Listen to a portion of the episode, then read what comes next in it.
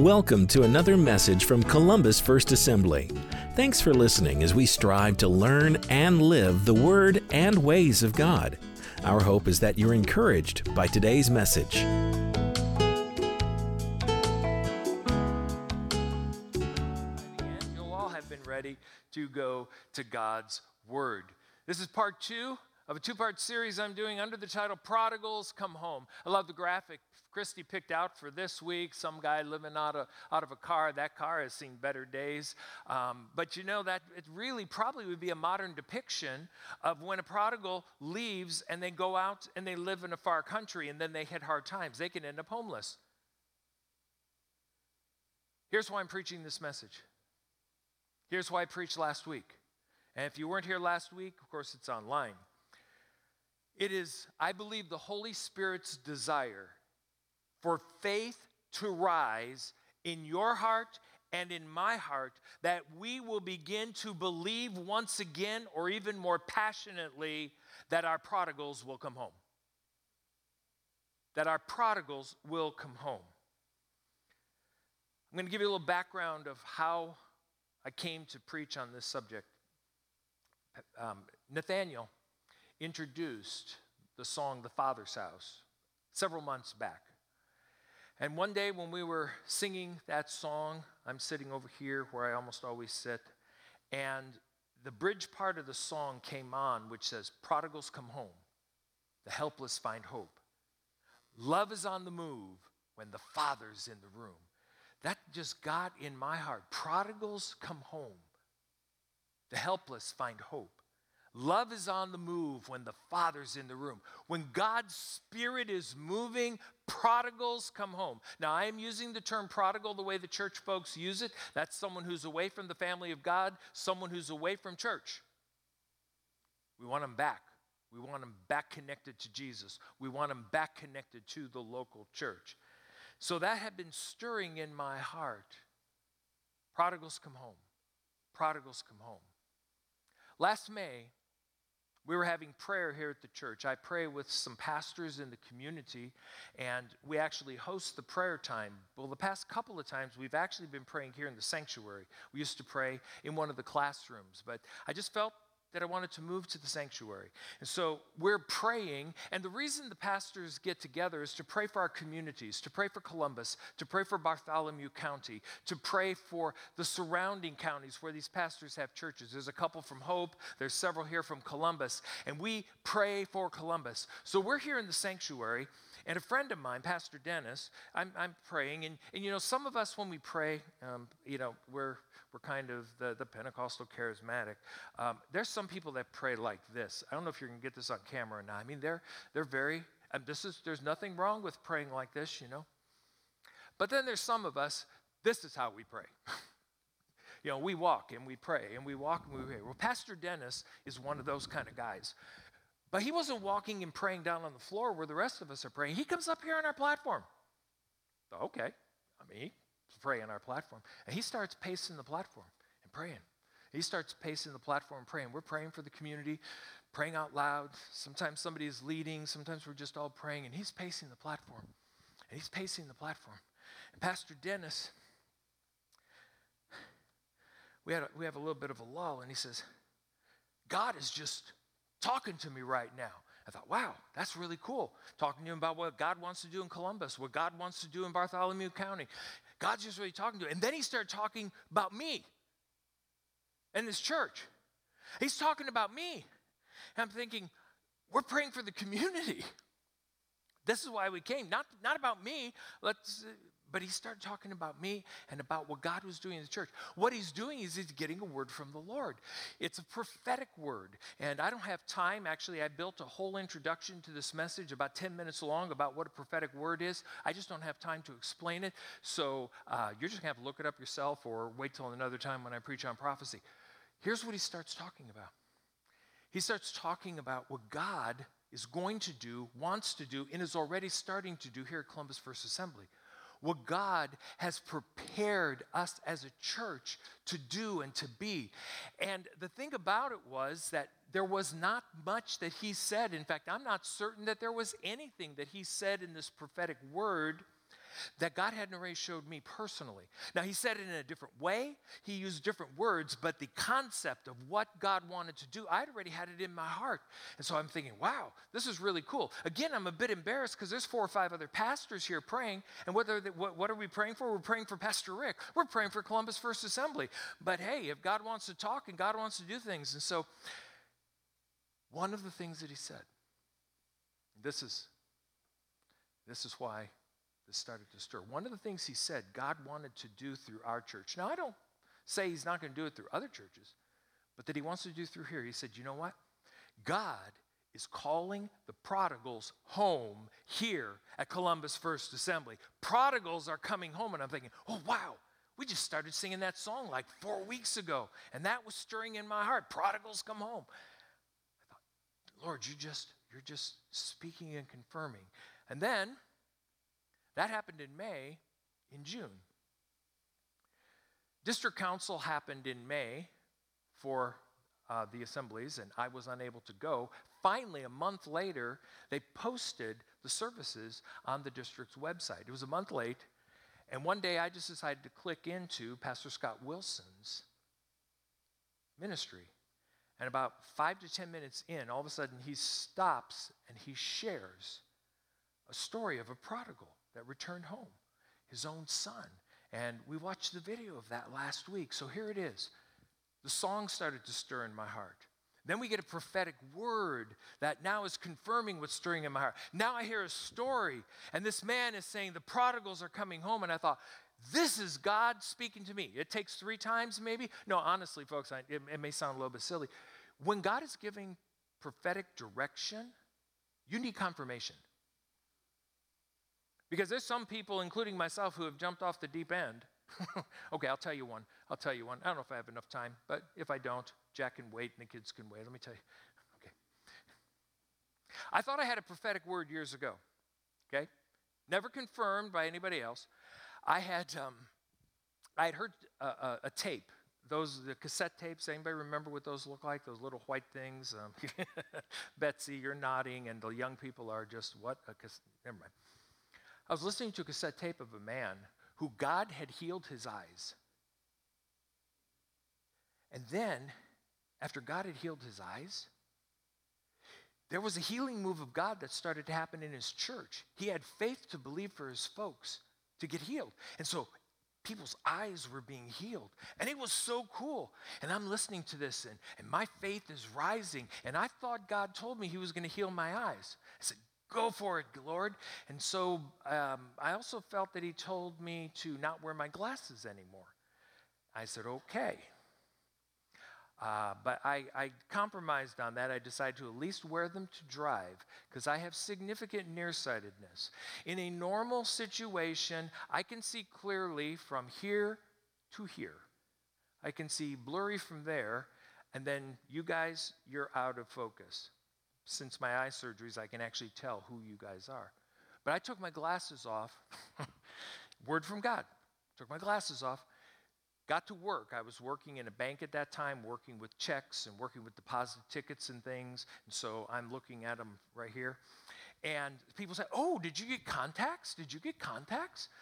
No, I didn't get contacts. Oh, you're not wearing your glasses. What's up? Well, God's going to heal me. Oh, really? Okay, cool. So I've taken my glasses off in faith. God's going to heal me.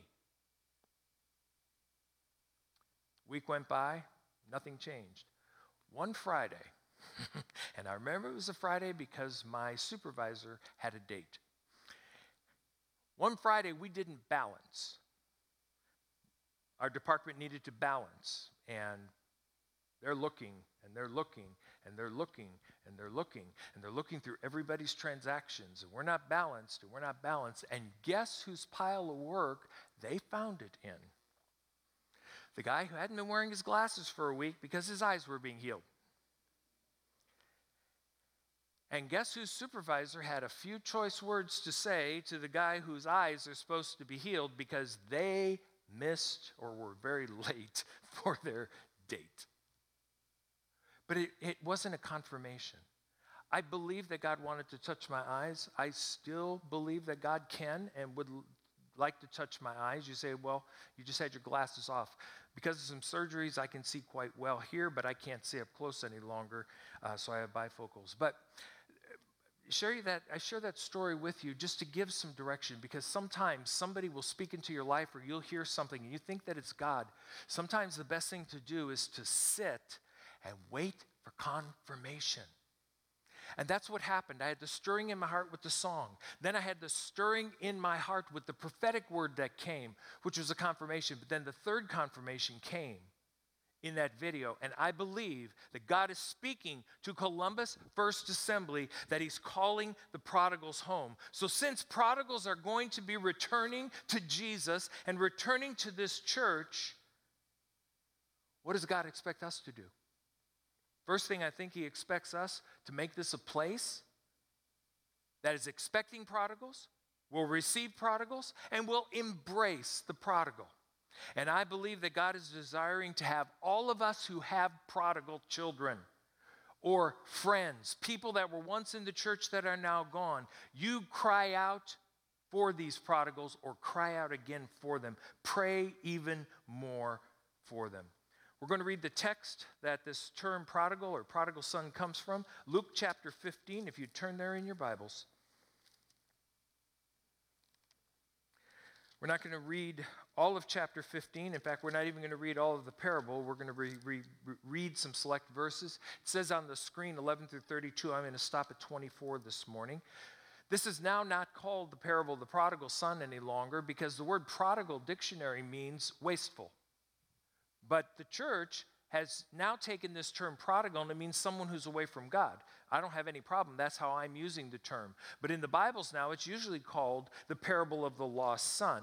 That's the heading that is given in my Bible. Let's read.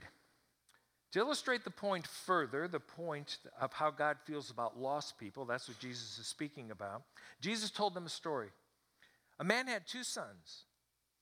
The younger son said to his father, I want my share of the estate now before you die. So his father agreed to divide his wealth between his sons. And a few days later, this younger son packed up all of his belongings and moved to a distant land, and there he wasted all of his money on wild living. About the, about the time that his money ran out, a great famine swept over the land, and he began to starve. He persuaded a local farmer to hire him, and the man sent him into the fields to feed the pigs.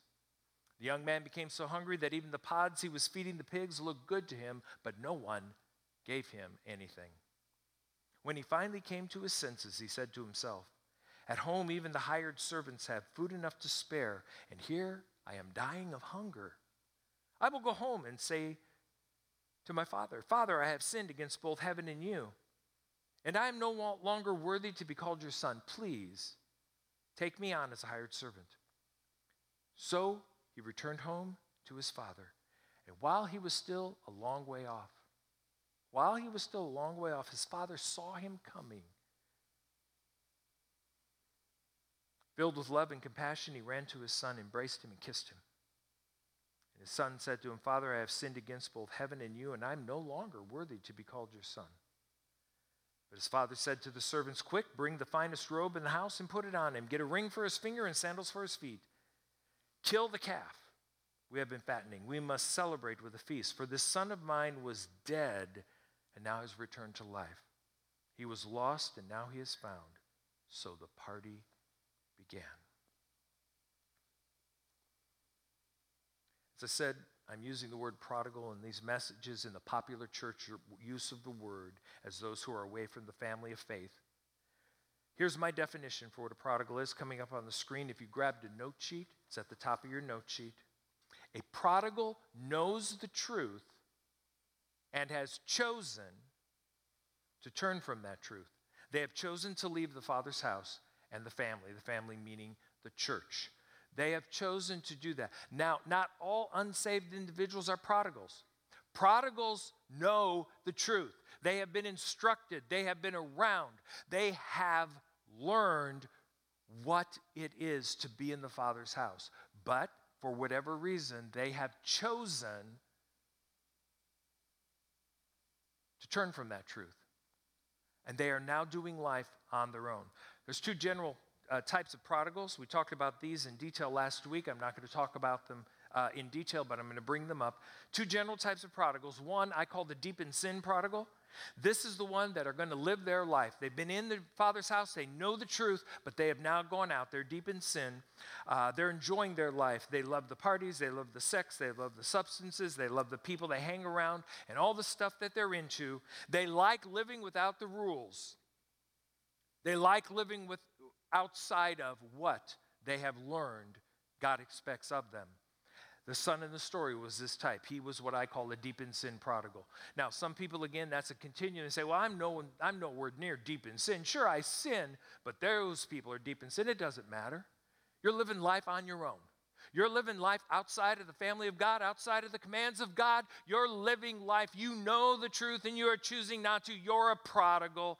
Maybe you're watching today and you're a prodigal and you're just wondering, what does God expect of me? Or Will God receive me back? Well, the story has great good news about what God will do. But that's the first kind of prodigal. The second kind of prodigal is this is the I'm okay without God or Jesus, or with just a little of God and Jesus prodigal. Now, that's a long description, but it describes it very well.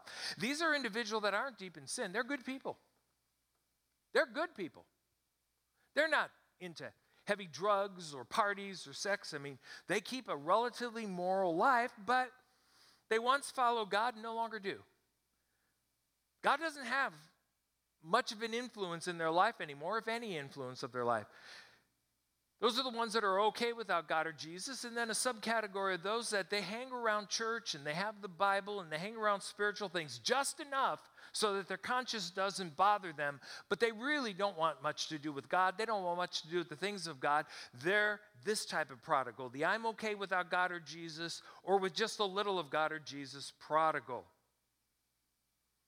Personally, I believe this type of prodigal is oftentimes easy, uh, more difficult to reach than the one who knows they're deep in sin.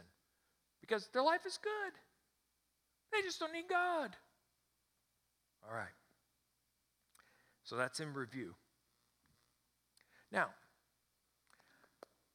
changing just a little bit, I took a poll and I'm going to just ask for a show of hands. How many of you have ever watched a movie more than once or a television show more than once? Would you raise your hand?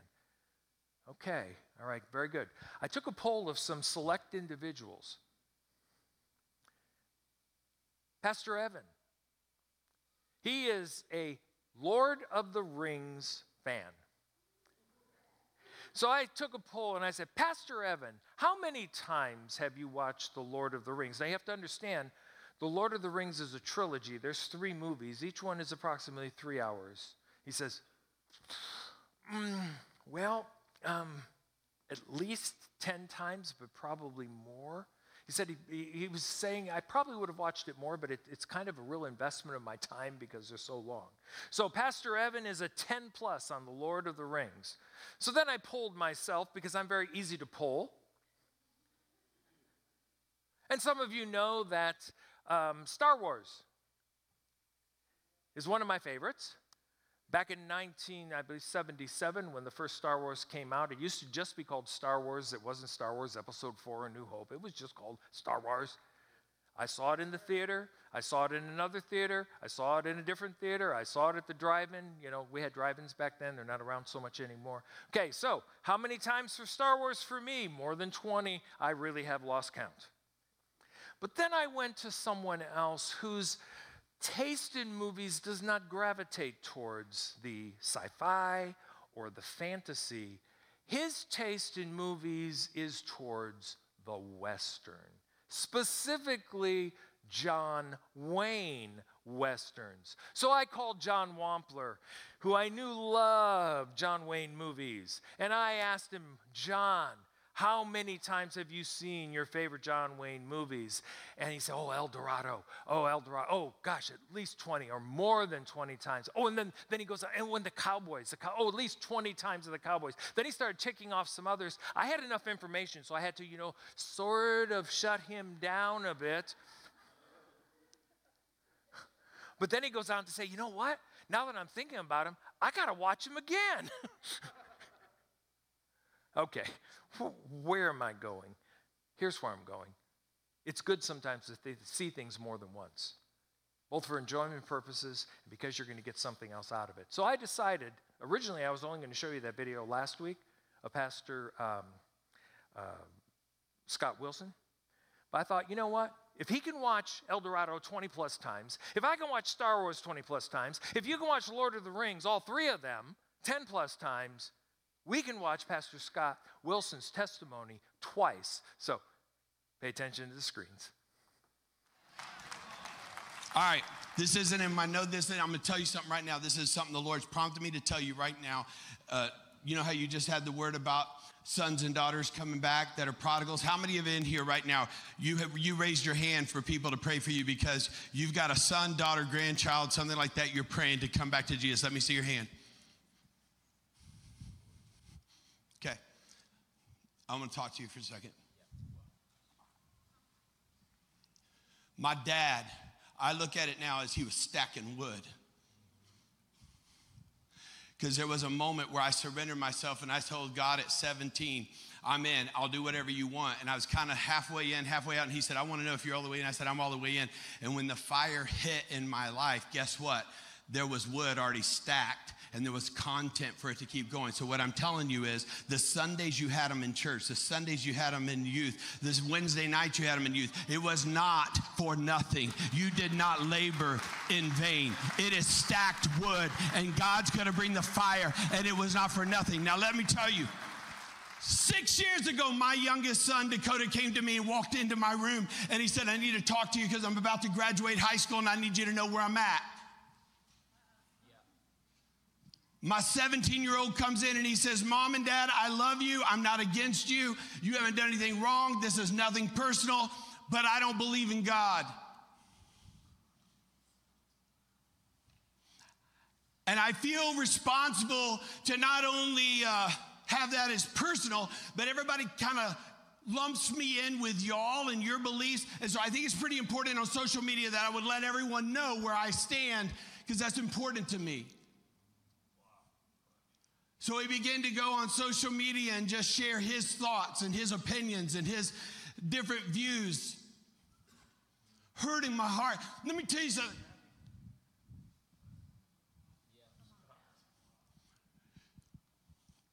You're talking about every single night for the next probably four weeks. I was every night, every morning, all day going, okay, God, what are you talking about?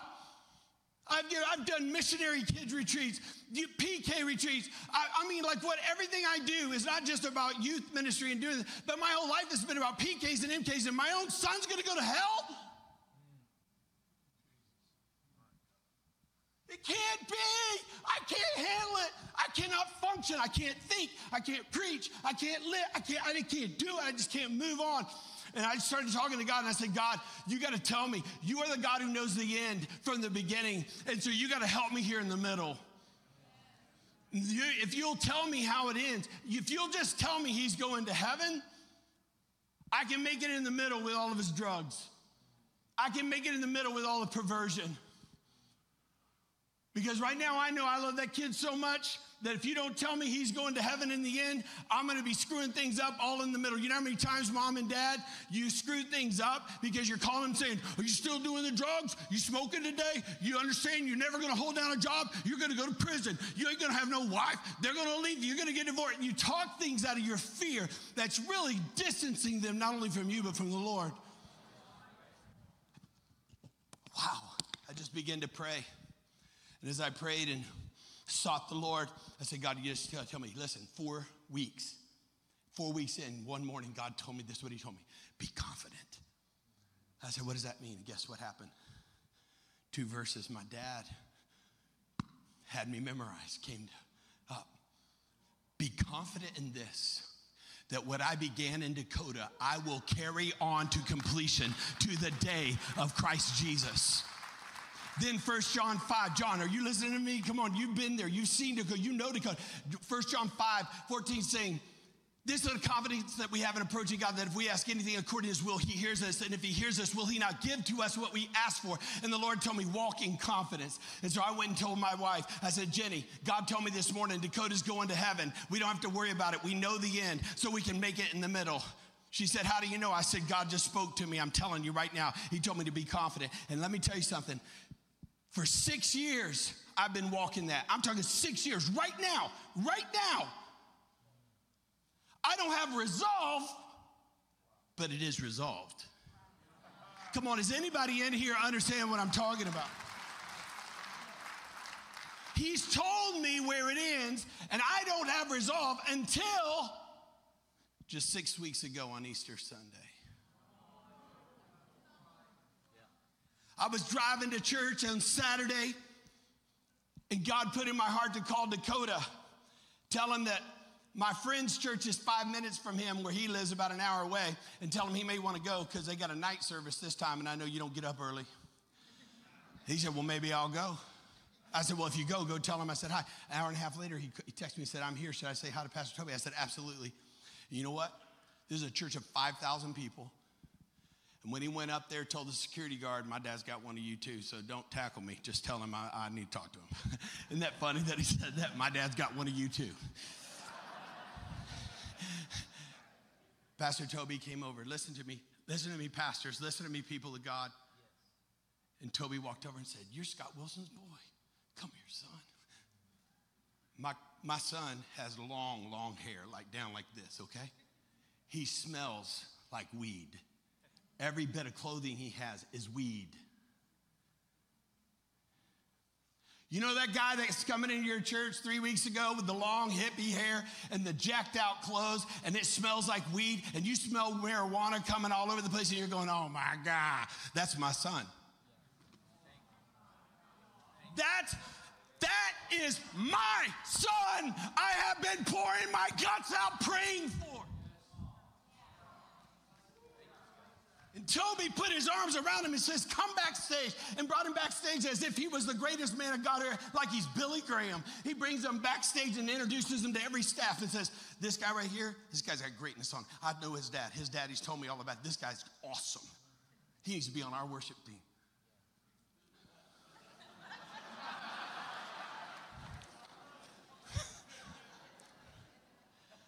so he calls me the next day Says, I went, said, hi to Toby, but I'm feeling sick. I can't come over for Easter dinner. I said, okay, it's all right. I'm going to go to uh, Lufkin tomorrow. I got meetings. We'll just talk when you get back. I'd love to hear what's going on. Okay, Dad. Okay, Dad. Tuesday, I come home. He's waiting in my house. And he, he's already called me the day before, and mom, he'd come home because he had to go to the doctor because he's thinking he's having panic attacks. Because guess what he said? He went back home from being at church with Toby, and that the Lord spoke. He said two things I've been asking. I don't believe in God because of this and this. He spoke on in that service. And so I went back to my house by myself and I sat there and I said, I've never felt you before, but if you're real, let me feel you like my mom and my dad. And he said, Dad, I started crying so hard I couldn't stop crying. He said, I cried for three days. I couldn't eat. I couldn't sleep. All I did is cry. So he said, I got, I got weird things. So he said, I got to go to the doctor. He went to the doctor, but on Tuesdays in the back. And this is why I sat, Scott, I sat on the you know you've been praying with me on this. We're sitting on the back porch. He's bawling, crying. He can't stop. I'm not talking this. I'm talking about heaving. And I said, let me tell you something, son, right now. God says he loves you. He says, why? He says he loves you while you were yet a sinner. In Christ, I, every verse my dad was teaching me was coming out of my heart to my son. Come on, I'm talking about generations. I'm talking about stacking wood. I'm talking about it ain't for nothing.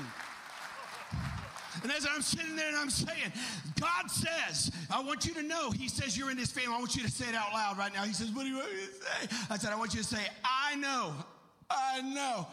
He's trying. I said, Say it again. I know, I know. I fit in God's family.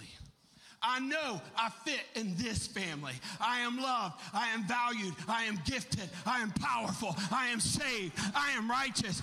Oh man. Then we started binding the devil and rebuke said, I bind the lie of the enemy that I'm bound up in sin and can never be set free. I rebuke the lies of the enemy that I'm a drug addict and will never change. I rebuke the lie of the enemy that I'll never be any good or be good enough. Come on. He just began to cry and cry and cry until four hours later later, he goes, You want to get something to eat?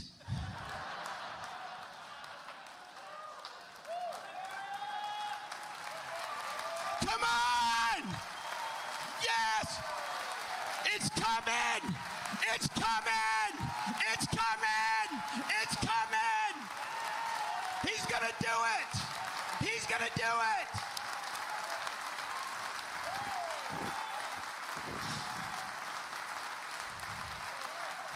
Come on. He hadn't been to church in six years, and we're driving up on Sunday. He gets up early, is already dressed downstairs. This is the boy that a week before was going to bed at 4:30 in the morning, getting up in the afternoon at 4:30. He was up 7:30. Let's go. We're driving in the car, and I said, "Uh-oh, had an idea." I said, "Son, everybody in this church, young and old, has been praying for you every day for six years, and I can't control the crazies."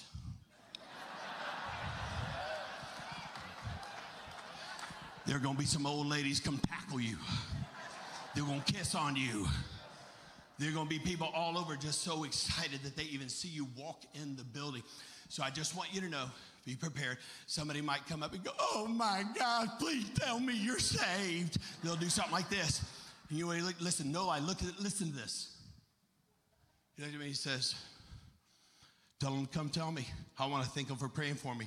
Tell them, put the robe on me, the ring on my finger, sandals on the feet. The prodigal is coming home. Are you kidding me? It's amazing. He says it's coming. Can you believe it? For us. Can you believe it for us? It's coming. Can you believe that we're going to have stories here? Maybe it's your prodigal. Maybe it's someone else's prodigal. Maybe it's someone else who lives on another coast, but their child or their uh, brother or their sister or a grandchild is living here, and the Spirit of God begins to move, and they come to Columbus First Assembly. Can we believe it's coming? Can you believe with me? Thank you. I was just trying to get a little interaction. I believe it's coming. There's not a person here or at home, I don't believe, unless you're a very special individual who doesn't have a prodigal. Someone who grew up knowing and has left.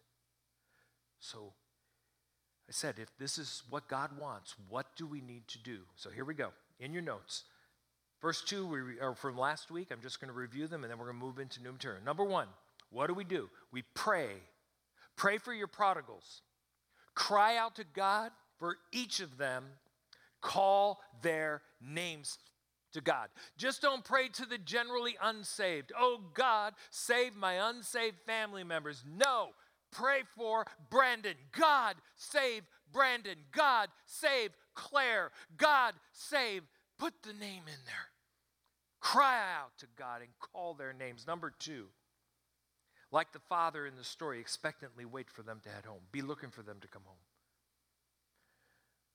And this is not easy, especially if you've waited a long time. But the father in the story was this type of man. He was expecting. That's why he saw his son a long way off. I think every day he would look down the road. Every time he was on the road, he knew he went this direction. He was looking for the boy to come back. He just believed that he was going to come back. Now remember, this is, this is a, uh, a picture of God the Father. God the Father is believing for your prodigal too that they're going to come back. Be that type of person. All right, here we go. Number three. This is new material for this week. Be careful how you relate to them while they're prodigals. Be careful how you relate to them while they're prodigals. You love them, certainly. But until they are ready, you will probably have very little impact on their life when you talk to them about faith and Jesus and you may actually be working against what you're praying for. In the story, he talked about being in the middle. He says, We can screw things up in the middle. Here's a quote from Pastor Scott Wilson. It's in your notes coming up on the screen. Mom and dad, do you know how many times you screw things up? You talk things out of your fear that's really distancing them, your prodigal, not only from you, but from the Lord. Parents, grandparents, siblings Whoever you're praying for that's a prodigal, be careful at this middle season because you can actually be working against what God is trying to do by what you say because you can be speaking out of fear. And let's just face it if you have a prodigal, if you have someone who's been around and known the things of God and they're away from God, you are fearful. There are prodigals in my family. This morning, I called their names to God. But if they were to die today, I have no assurance that they're going to be in heaven. That is fear producing. We had some folks at the altar here um, this last week that were, that, were, that were crying out for their prodigals. And I, I looked at some of the faces, and Nathaniel Diener and I were talking on Wednesday, and he said, Do you know such and such has been praying for like 40 years? 40 years! It's hard to pray for 40 years and to be still expectantly waiting. But that means in that 40 year period of time, you got to be careful how you relate. Now, it doesn't mean you deny your faith, that doesn't mean you don't talk about your faith, but you got to be careful you don't push it on them. Number four, and this one's a little bit tougher because I've seen, even I failed on this one. Let God take them to the bottom. Let God take your prodigal to the bottom. Verse 17 in the story says, when he finally came to his senses. The boy was in the far country feeding pigs, he, he was starving, and when he finally came to his senses, when he finally, you know, sometimes it looks like they're coming to their senses. I have watched parents and I have watched siblings bail people out when God was trying to get them to the bottom. This boy, he had no great spiritual revelation. The Bible didn't say he had a great spiritual revelation. An angel didn't appear to him. Uh, he didn't start attending services at the local synagogue. He just came to his senses and said, Hey, it's better for the slaves in my father's house than it is for me here in this far country. And he started to head home. Sometimes we've got to let them come to, to their senses. I think a good prayer for all of us to pray would be God, bring, and then put the name of your prodigal. Bring Claire, bring Ben, bring David, whoever it might be. Bring them to their senses. And then be very careful, get out of the way, because it may mean that God has to take them to the bottom. Because some people, the only time that they will finally look up to God and begin to move towards Him is when they're at the bottom. If you are bailing your prodigal out financially or in other ways, time after time after time after time, and then after you bail them out, they go back, it's time to stop. Because you may be working against the hand of God. He may be trying to get them to that place where they will come to their senses. So let God take them to the bottom. Number five. Oh, wait a minute. I have another statement here. There it is. This is an important statement. I don't want to miss it. Will you love your prodigal enough and trust God enough to let them get to the bottom? Will you love, you know, it, it takes a lot of love to let a prodigal get to the bottom. Will you love your prodigal enough and trust God enough to let them get to the bottom. Remember, God loves them. In fact, Pastor Evan already said that. I thought he's going to be pre- preaching my message during prayer because he talked about how much God loves everyone, specifically the prodigals that are away. God loves them more than we do. We've got to be able to trust them into God's hands, even if it means their life is falling apart. He said, Well, I can see the devil in their life. Sometimes God allows the devil to do his work to get them to the point where they look up says, when the prodigal finally came to his senses. That means there may have been times where he kind of came to his senses. But when he finally came to his senses, he went home.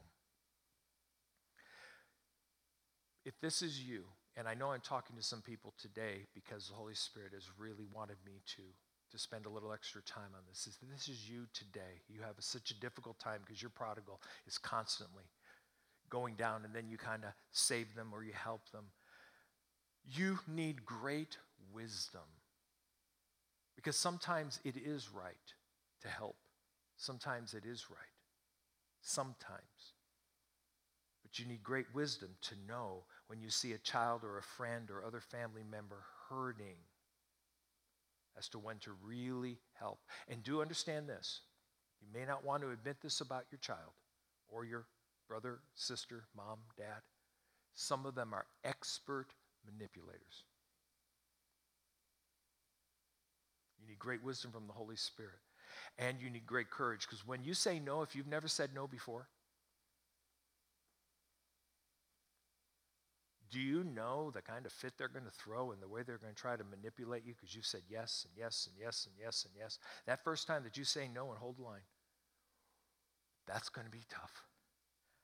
And you're going to go to bed and you're not going to be able to sleep and you're going to go to bed crying out to God and you're going to go to bed thinking you've really blown it and these, they've made you feel guilty and they've made you feel uh, shameful of what you've done.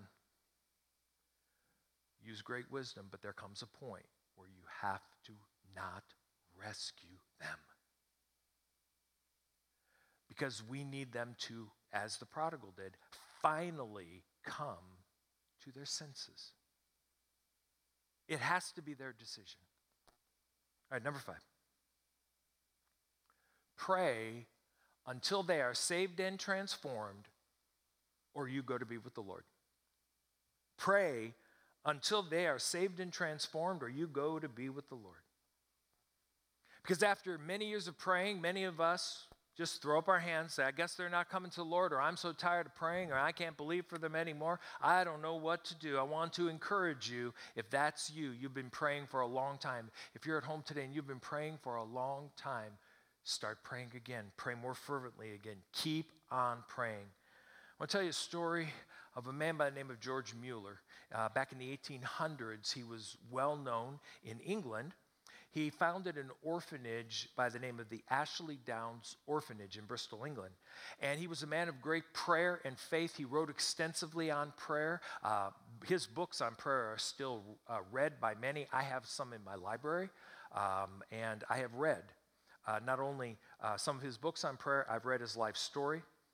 But here is, here is um, a story that I want to share with you. In November of 1844, this is Mueller writing this, and it's been um, retained by his, his organization. They have a website now.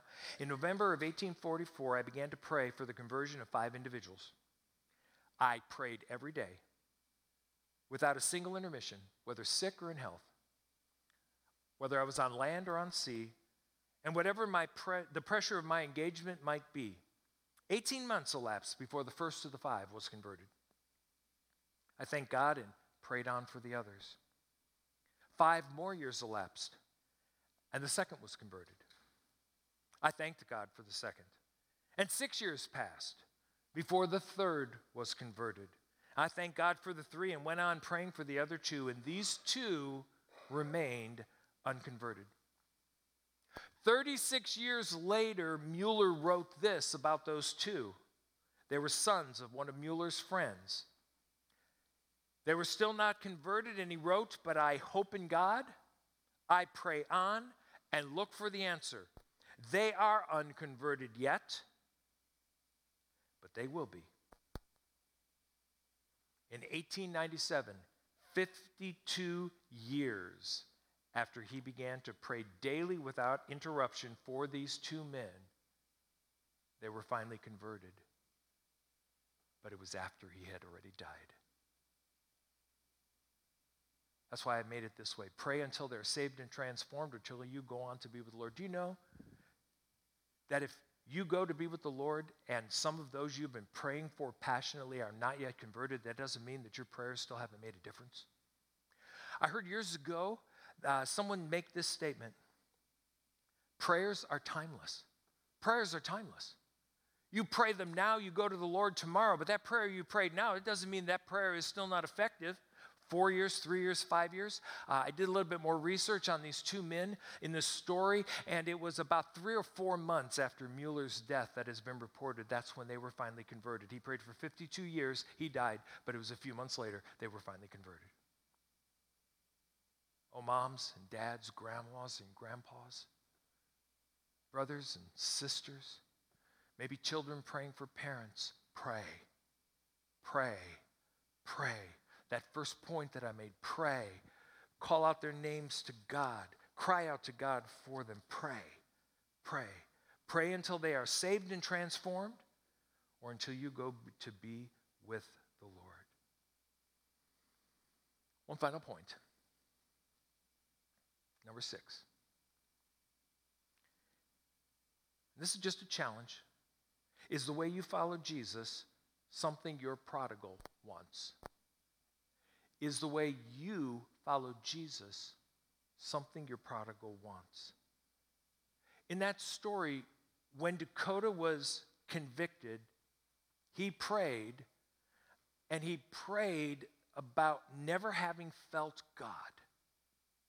But this is what he said God, if you are real, let me feel you like my mom and my dad.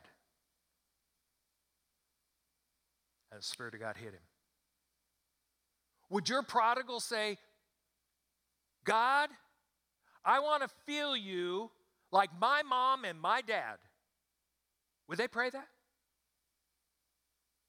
Or would they pray, God, I want to know you like my mom and my dad? I've watched, and their lives are so much better, so much more peaceful. They seem to be ha- able to handle anything that life throws at them. God, I want to know you like my mom and my dad, or my grandma, or my grandpa, or my brother, or my sister. Would they, excuse me, would they pray that way? Would they pray that way?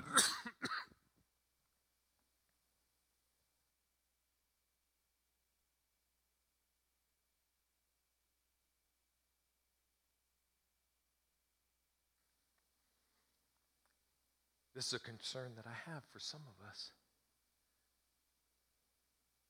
It's when our prodigals look at us, they don't see anything there worth getting, worth coming home for.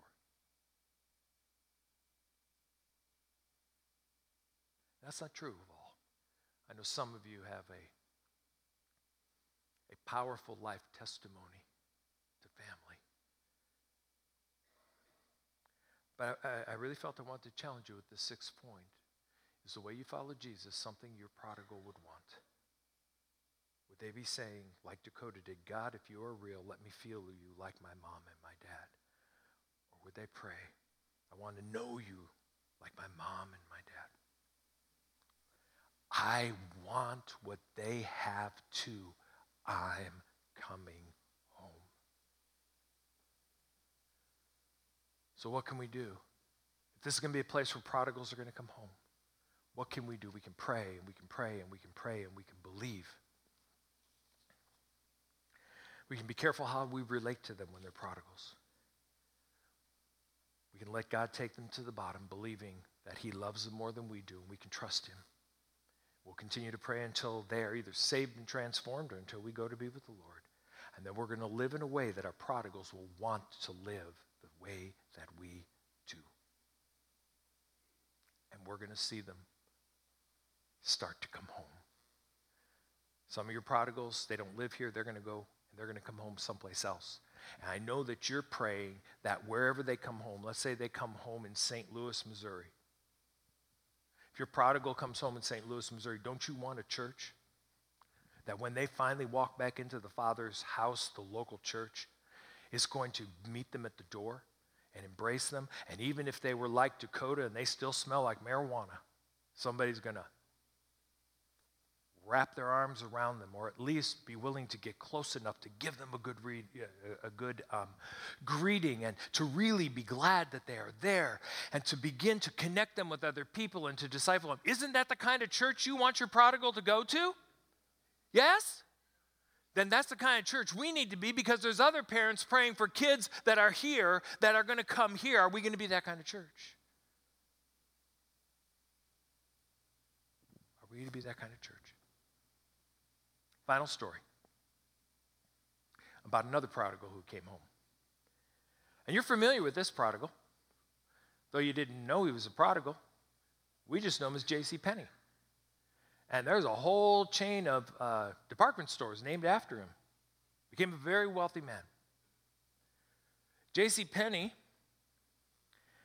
was a man who was seriously depressed, especially as a young man. And he tells of being confined in a mental hospital, suffering such severe depression that doctors had given up on him. One morning, on hearing a commotion there in the hospital,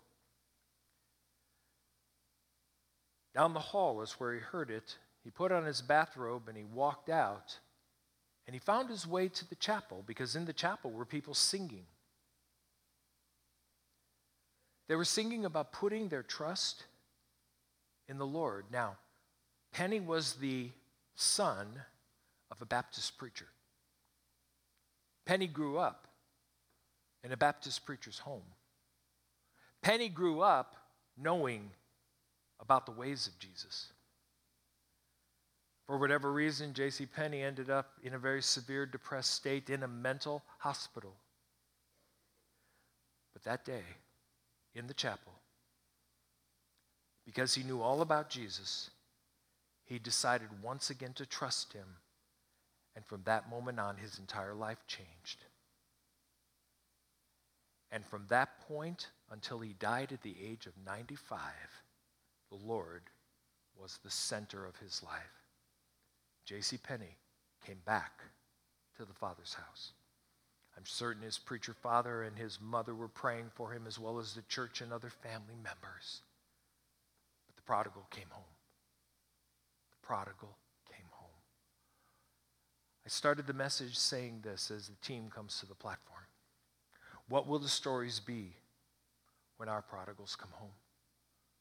What story will you call and tell me, Pastor Rick, my son, my daughter?